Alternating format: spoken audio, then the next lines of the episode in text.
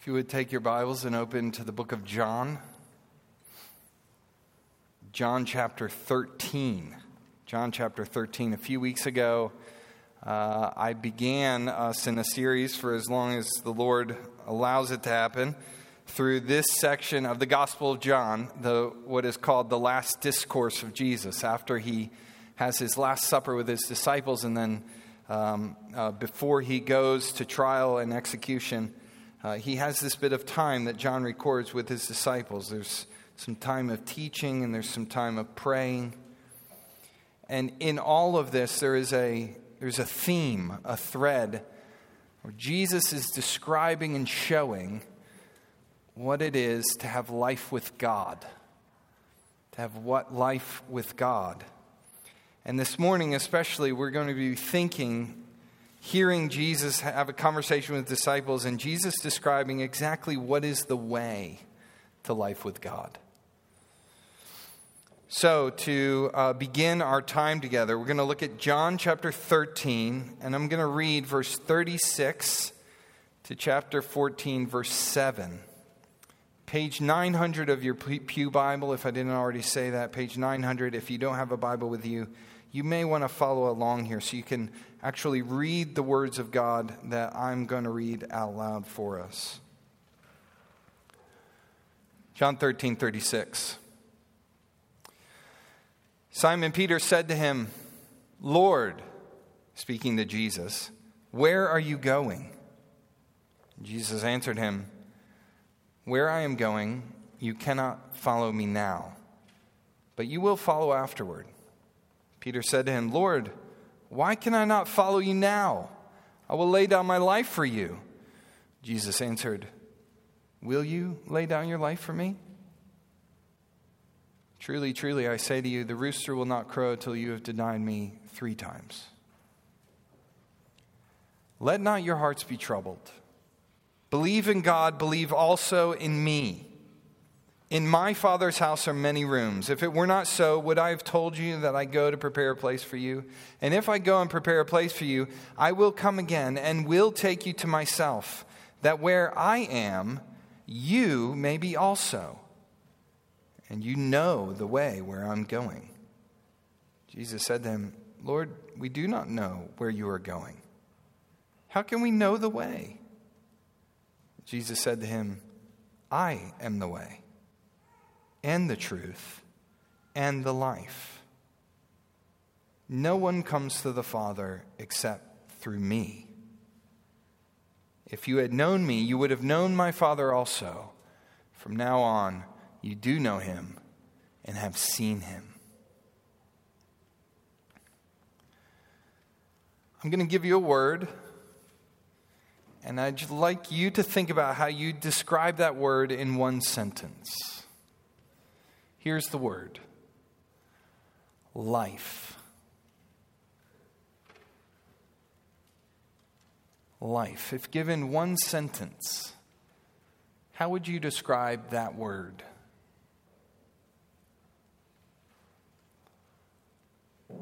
It's hard, isn't it? Where do you even start? Do you start with the biological? You know, life is living and breathing. Or do you start with a thing like my family is my life or my job is my life? You start with emotions. Life is a feeling of happiness or satisfaction. Life is, is what it's like to be with people that you love. Or would you think about circumstances? Life is where I live. Life is what I do. Life is the process of being born, of growing up, of getting old, of dying. And regardless of what each of us would say, and there's probably a lot of different definitions floating in different minds this morning about how to define life, regardless of whether or not we feel like we can define life, we do all know, I think, that life ends at death. Death is the point in time in our existence when life stops happening. Death stops life. And this is probably why we don't think about death very often. whatever it means to live, is to us innately preferable to the alternative, dying. And to think about death for any length of time is to invite the troubling thought that death will end our life and not the other way around. Our life will not put an end to our death. Of course, we know that we have a hard time with this as human beings. So we keep trying to find a way to find an end to death through our life. So we've thought up the idea of cryogenic freezing. Cure alls we're looking for for chronic sicknesses. We are trying to slow aging by injecting liquids in our face. We hang on long after we should to hope for reversing, reversing what has been humanity's unalterable course. You live and then you die. But there is one occasion that keeps repeating itself in our lives that will stubbornly remind us that we have not and will not ever find the magic key to stopping death with our lives, and that's the death of others we love. When we love and we lose, we cannot help but somehow want to bring a person back. Have you ever thought about how at a funeral, many of the people there are probably wishing the deceased was back with them living? But how many people, if any, at many funerals are wishing that they could go to be with the deceased in death? Not many. That would require the thought, even the imagining, that there would be a reality for us that isn't this life.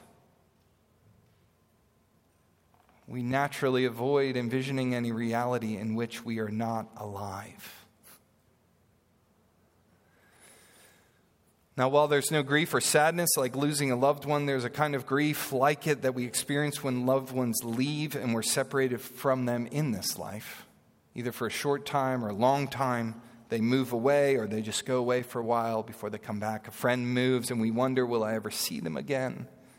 They've been such a part of our life that we don't know what life will be without them, like without them. Loved ones leaving, either in death or departure, give us an opportunity to think about life and where we find it.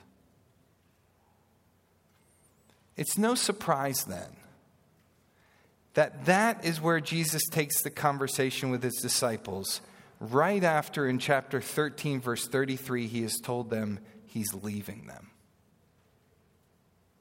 He made that announcement to them. And like us, as we just heard, Peter and Thomas somehow avoid the possibility that Jesus is talking about his death. But, that, but they are sure that that he is talking simply about some geographical separation that, that they'll be able to overcome in time. Thomas and Peter believe the obstacle to their reunion with Jesus after he leaves them is only going to be temporal or spatial. But Jesus is saying the separation is a spiritual one, could last eternally. Jesus is about to leave, and Jesus is about to die as we'll find out in John later. And in this conversation between Jesus and the disciples, we learn that life is where Jesus is. We learn that life has a one word definition Jesus.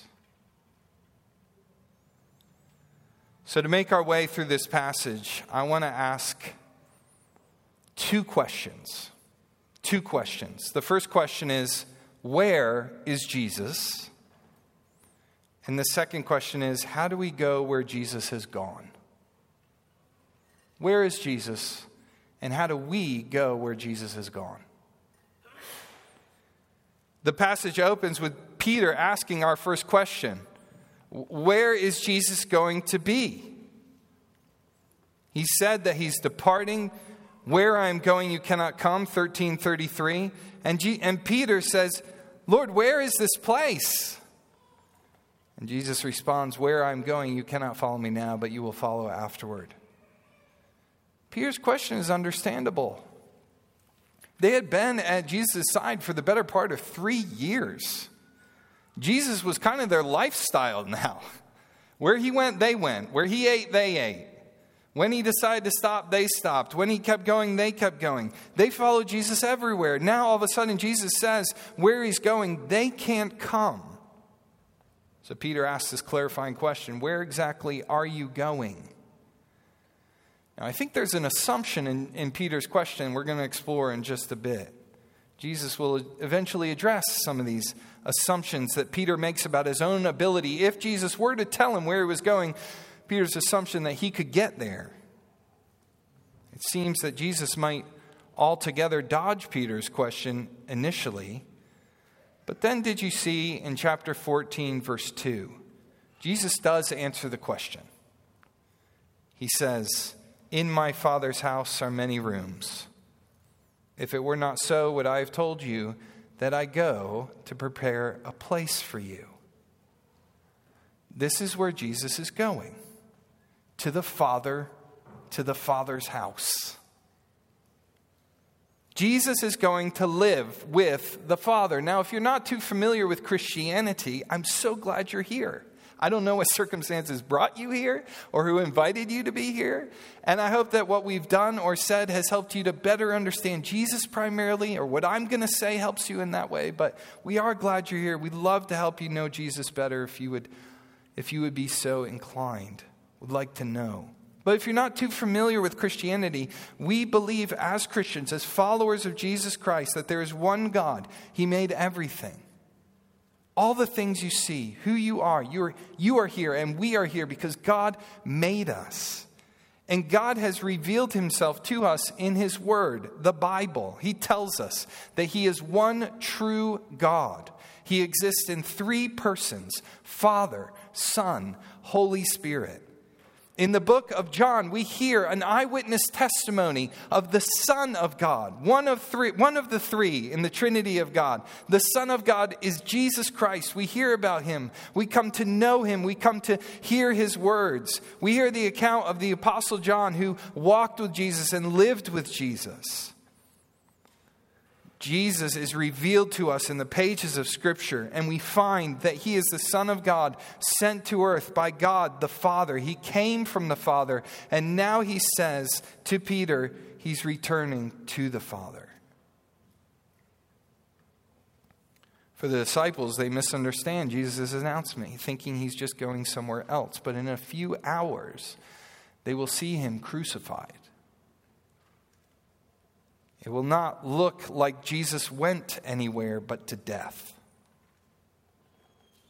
And with that part of the story known to us, you might think the question, Where is Jesus? is an odd one to ask about a man who lived 2,000 years ago and then died. A man who, by a wealth of ancient historical records, has been confirmed to be a man who was executed why would we be asking, Where is Jesus? Why would we think he's anywhere but in the grave where all humanity goes? Well, I'm glad you asked. Jesus is fully aware as he talks to his disciples here that, that that hinge point in the story, although seemingly unknown to them at this point, is very known to him. That there is a bridge between where they are at this point in the conversation and where he is saying he's going to be in the Father's house with the many rooms that he's going to prepare for his disciples. That there is something in between that's going to happen, and it's going to be his death. He's fully aware of that. And yet he says, I'm going to live with my Father. According to Jesus, regardless of the history of his crucifixion, according to Jesus, he knew that that would end in him being alive. Jesus is not dead, he is alive. And he lives with his Father this is the testimony, actually, of the men and women who saw Jesus crucified and then went and preached him to others because they went to the tomb where his body was buried and he wasn't there. They went home and he stood before them. He talked to them, the risen Lord, the risen Christ. He ate with them. He loved them. He, he discipled them. He stayed with them for several days. And then, in front of their eyes, he went home to his father. Jesus is with the Father. And as we explored in our last conversation around John in the last sermon, what that basically means for us is Jesus is back experiencing life with God. He had it here, but he was clearly looking forward to reuniting with his Father where his Father was. Where Jesus is with the Father, I want you to understand, is where life is. You do not find life outside of God. You can only find life when you are with God. And that is where Jesus is. Jesus is with the Father, experiencing eternal life, a life of love and peace and joy between him and his Father. Jesus is now where we need to be. So, how do we get there? Second question How do we go where Jesus has gone? How do we go where Jesus has gone? How do we get to the Father? Do you notice that that is essentially the question that both Peter and Thomas ask in different ways?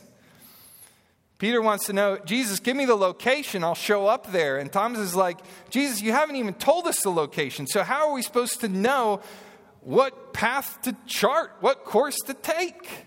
But they both want to know. At the end of this conversation, Jesus, would you please just give us the info? We want, we want to know that we're going to end up where you are. Don't you want to know? If, you believe his word, if you've come to know Jesus Christ, that he is your life, don't you want to be with him? if he's gone from here and he said he's going there and he wants us to be with him, don't you want to be with him too? Yes. We want to know where Jesus is gone. We want to come to where he is. We want the life he has with the Father to be our life. Maybe if you don't know Jesus, you're still trying to figure out how to get that life without Jesus.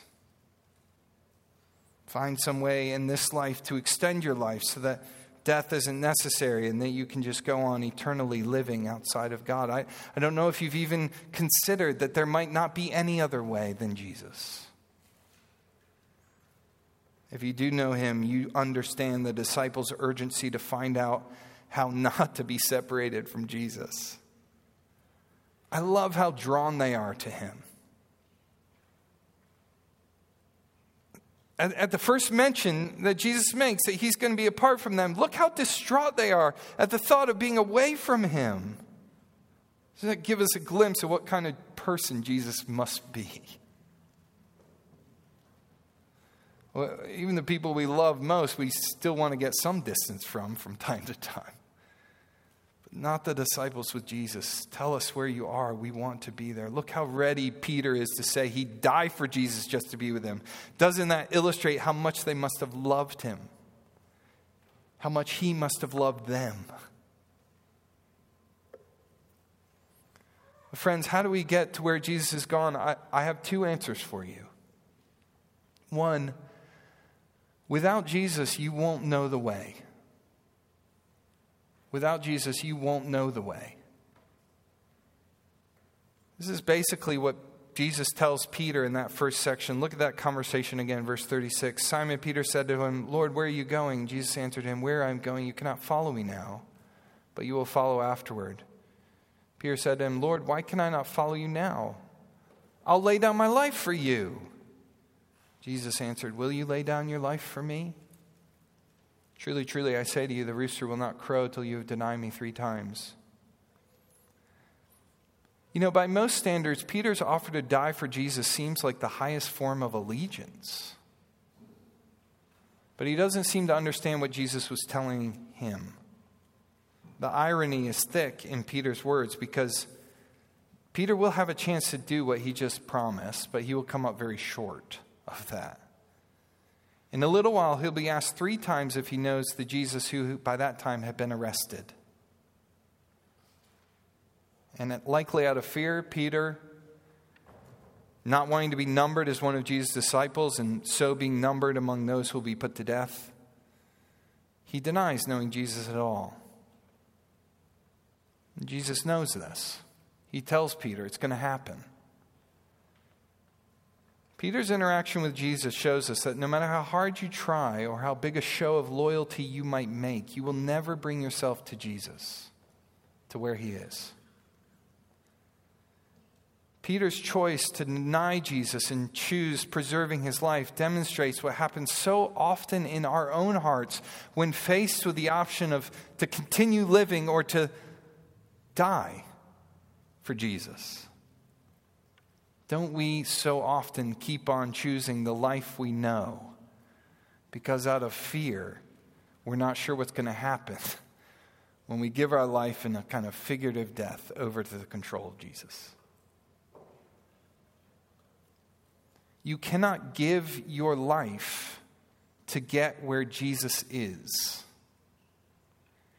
And even if we could, we probably wouldn't. I wonder, how does your heart react to that? Are you insulted?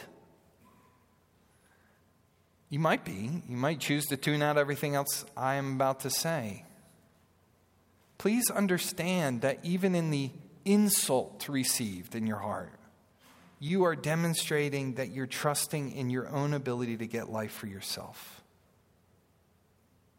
That there must be another way than the way that the living God who made you has provided. I hope you can hear that there is a way of life for you this morning, even if you've lived your life rejecting the offer of life in Jesus Christ.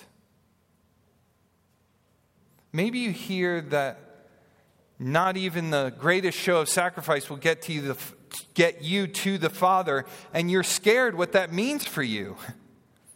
Perhaps you've assumed that that's what life as a, as a Christian or a religious person or a spiritual person, perhaps you've assumed that's what your life is supposed to be. One display after another of sincere discipleship, thinking that if you give more and give more to others, that's what God wants. You've been banking on that this is how you get to God. Like Peter, you've been thinking, if I need to, I'll give him everything, I'll, I'll die for him. So you've gone to a lot of church, you've given to a lot of charity, you've given up things for God, and now you're hearing that when death comes, none of those things will be able to buy you passage to the other side where Jesus lives with the Father. Is your heart troubled to hear that you can't get yourself to where Jesus is and you don't know what to do now? You're ready now to hear the rest of the answer to the question how do we get to where Jesus is? Here it is. While we can't get ourselves to where Jesus is, Jesus is the way to life with the Father. Jesus is the way to life with the Father. And he demonstrates that in this passage in two ways. First, in the very obvious way, by saying and telling us, He is the life. Did you see that? In his conversation with Thomas, Thomas, concerned, How will we know how to get to you? And, and Jesus says, you know the way, you know me. Jesus said to him, I am the way and the truth and the life. How do you get to the Father? You get to the Father through Jesus. How do you get life? You get Jesus. How do you come out of death? You go through death with Jesus. Imagine being Peter, and Jesus has told you not only can you not go where I am going, but given a choice to die for Jesus, you'll deny him. Hard to hear for your own pride. Also hard to hear because you're left without a way to Jesus. So it's amazing to hear Jesus turn the corner from that prophecy about Peter's total dismissal and denial of Jesus. What does he say next? Peter, disciples, don't be troubled in your hearts. Believe in God. Believe in me. In other words, Jesus was never counting on your obedience and allegiance to bring you to the Father. So when you when you see in your in your in your uh, despair or in your guilt or in your conviction that there are so many inabilities that you have to get to Jesus. You don't need to let that be troubling to you. Jesus was never counting on your ability to love him to get your way to him. He was never counting on your obedience to him to be the way that you get life with him. None of that jeopardizes your chance at life with Jesus. Because what we need for life with the Father is what? Jesus. That's what we need. You don't need to trust in your own efforts. You need to believe in Jesus, who lived a perfect life and died a sacrificial death in your place to cover the sin that you've committed, all the inabilities, all the weaknesses, all the rebellion, all the willing dismissal of God's good providence and grace and instruction in your life, Jesus lived and died to take all those sins on himself and give you forgiveness and life in his name. You don't need to make your way to Jesus. You need Jesus to come back for you, which he said he will do. You don't need to have a map that shows you all the steps to take to get you to heaven. You need to know Jesus, who is the way to heaven, who is the truth that shows us that there is a heaven, and He is the life that we will experience with Him in heaven eternally. That's what you need. That's what I need. And though Jesus is not here in the pews for me to visibly point Him out to you, He is here in these pages for us to know. He is very much alive.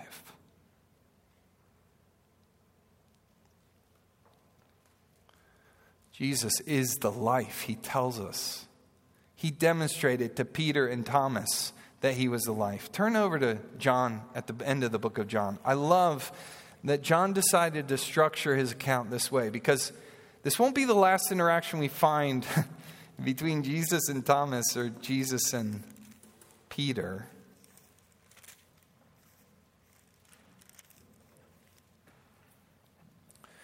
So here's the one with Peter. It's at the very end in chapter 21. Chapter 21, verse 20. Uh, so, so what's happened in the story is Jesus has died and he's risen. And uh, the tomb has been empty, and uh, Jesus is, is going among different people, revealing himself. And, and so he comes at this point to Peter. Peter turned and saw the disciple whom Jesus loved following them. That's John, that's the author, the one who also had leaned back against him during the supper and had said, Lord, who is it that's going to betray you? When Peter saw him, he said to Jesus, I'm sorry, I started the wrong place. Go back to verse 15. They're having breakfast. And when they finished breakfast, Jesus said to Simon Peter, Simon, son of John, do you love me more than these? And he said to him, Yes, Lord. You know that I love you. Now, notice Jesus will ask the question three times three denials, three questions. He said to him, Yes, Lord, you know that I love you. He said to him, Feed my lambs. He said to him a second time, Simon, son of John, do you love me? He said to him, Yes, Lord, you know that I love you. He said to him, Tend my sheep. He said to him the third time, Simon, son of John, do you love me? Peter was grieved And why wouldn't he be grieved? Surely he remembers the denials because Jesus said to him the third time, Do you love me? And he said to him, Lord, you know everything. You know that I love you. And Jesus said to him, Feed my sheep. Now, listen to this. Truly, truly, I say to you. When you were young, you used to dress yourself and walk wherever you wanted. Doesn't that kind of sound like Peter? Lord, tell me where you're going, I'll go there.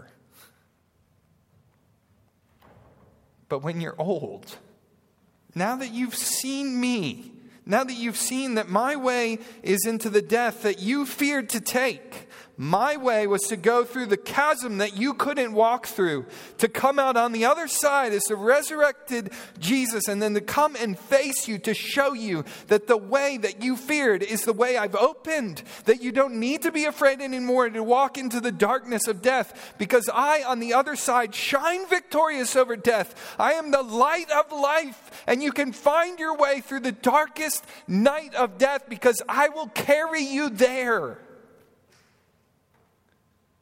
You used to think you would get there by your own strength, but now that you have seen me, you will live many years until you're old, thinking on these interactions. And when death comes, it will not be because you've planned it, it will not be because you've walked through it, but because you will go the way that I am ta- taking you. When you are old, you will stretch out your hands Another will dress you and carry you where you don't want to go. This he said to show by what kind of death he was to glorify God. And after this saying, he said to him, Follow me.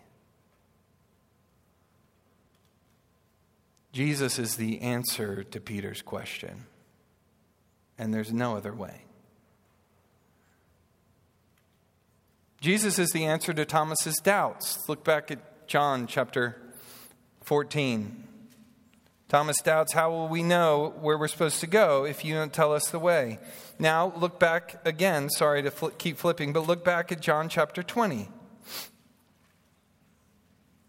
verse 24. Again, Jesus has been resurrected. Disciples are hanging out. And Thomas, one of the twelve, called the twin, was not with them when Jesus came. Jesus appears to some of the disciples, but Thomas apparently wasn't there. So the other disciples told him, We have seen the Lord. But he said to him, Unless I see in his hands the mark of the nails, and then place my finger into the mark of the nails, and place my hand into his side, I will never believe. Eight days later, his disciples were inside again, and Thomas was with them. Although the doors were locked, Jesus came and stood among them and said, Peace be with you. And then he said to Thomas, Put your finger here and see my hands. Put out your hand and place it in my side. Do not believe, disbelieve, but believe. And Thomas answered him, My Lord and my God. Jesus said to him, Have you believed because you have seen me? Blessed are those who have not seen and yet have believed. You see, Jesus, the risen Christ, is the answer to Thomas's doubts. Right in front of his eyes. How will we know the way? Do you understand now, Thomas? Through death into resurrection life is the way. I will take you. Friends, Jesus is the life. Do you want to know life of any kind? Do you want to know life eternally? Do you want to get past the nagging question today of what is this life about? To the satisfying answer of there is a life that will never end that is full, that is enjoyable, that is joyous, that is abundant, that is never ending, then Jesus is your answer. He is the life. And I want you to see also, not only is He the life, but He promises to bring us to the Father. Look at chapter 14, verse 3.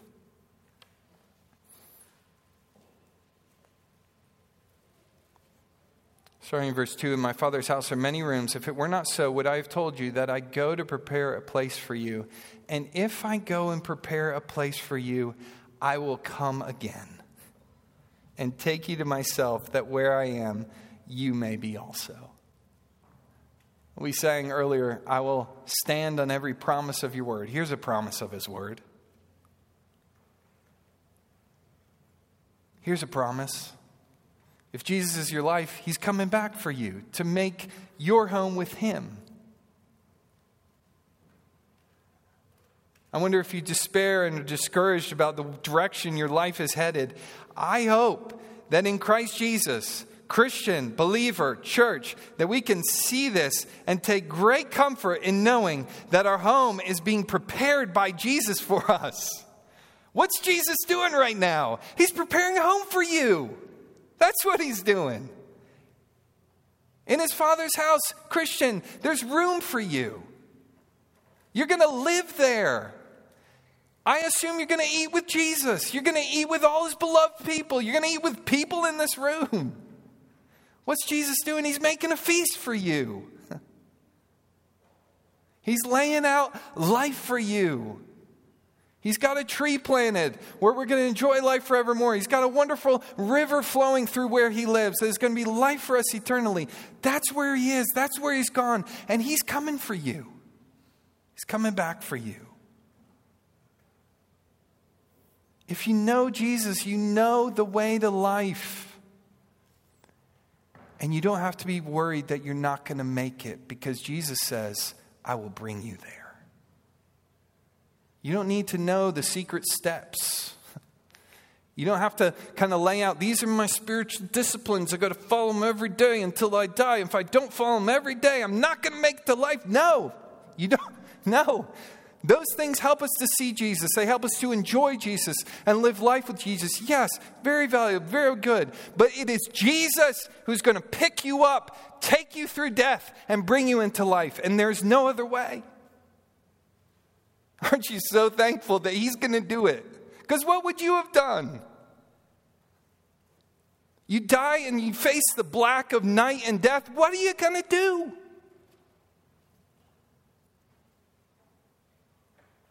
But Jesus has faced that black. He's gone to that death. He's been in that grave where you would lie forever. And he walked out. He walked out with mighty hands that can carry anyone who says, I believe in you, Jesus. I believe in your death. I believe in your resurrection. I believe in your power to walk me into life. Oh, friends, I hope that's where all of our faith is right now. But if it's not, I invite you to put your life in His hands. He will carry you. If you know Jesus, you know the way to life. And I want to tell you this that your life as a follower of Jesus is defined this way now. If you've died with him in his, in his death and you've been raised with his resurrection, I want to tell you that your life now is defined by this statement. Your life is the way Jesus is bringing you to him. That's your life. That's how your life is explained. I think that's incredibly helpful for those of us who look ahead at our life and wonder, wonder what's the plan? What's going to be the circumstance? How long is it going to last? When's it going to end? Can I prolong it? When we get trapped in fear and anxiety of the unknown, isn't it so helpful to know no, my life is going to go the way Jesus has decided to bring me home to Him? It's not going to waver, it's not going to alter, it's not going to fall into the ditch. He's going to bring you through His death and bring you the path, through the path of self denial to get you to Him. It's the way He went. And if anyone would come after me, he must deny himself, take up his cross, and follow me. If anyone would save his life, he'll lose it. If anyone would lose his life for my sake, and the Gospels will save it. He's going to bring you into his life through his resurrection life working in you. As the old man gets put away and the new man comes, and you be, begin to see that in the power of Jesus' risen life, you can actually say no to sin and you can say yes to following God, even if it means giving away your whole life. He lives. You can live in him. And he is going to bring you to where he is. He's coming back. Wait for him. Wait for him. Jesus comforts Peter not with the knowledge that he will know where Jesus is going and the certainty that Peter will be able to follow him now, that there will be no time of separation. Jesus comforts him with the reality of Jesus as divine, as God. He comforts him with the express plan of the Son of God to return to the Father in order to make a place for his disciples and for all his people, and his promise to return to bring them there. There is a termination of the waiting physical separation period that is coming, which Jesus has in hand. Do not trust today in knowing where you're going. Trust in Jesus, knowing where he's going, and that he will bring you there. You don't need to have everything figured out. The circumstances of your life may change daily. Your life is not found in the stability of your circumstances, it's in Jesus.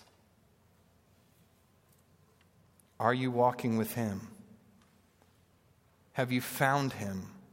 Do you believe in Him? Is His life, is your life in His hands? Then you can know where you're going. You're going to be with Him. Let's pray.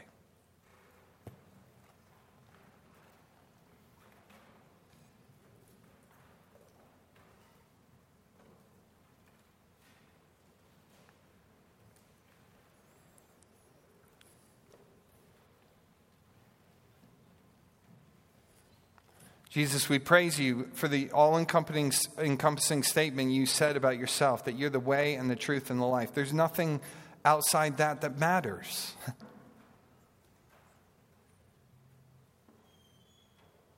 Nothing.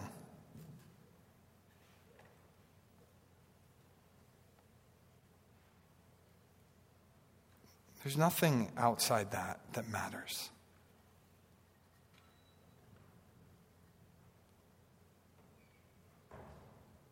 So, Father, we pray that we pray that the fruit of hearing your words this morning would be that we are convinced that we need to be where you are. And that in order to be there, we would come to you and believe in you.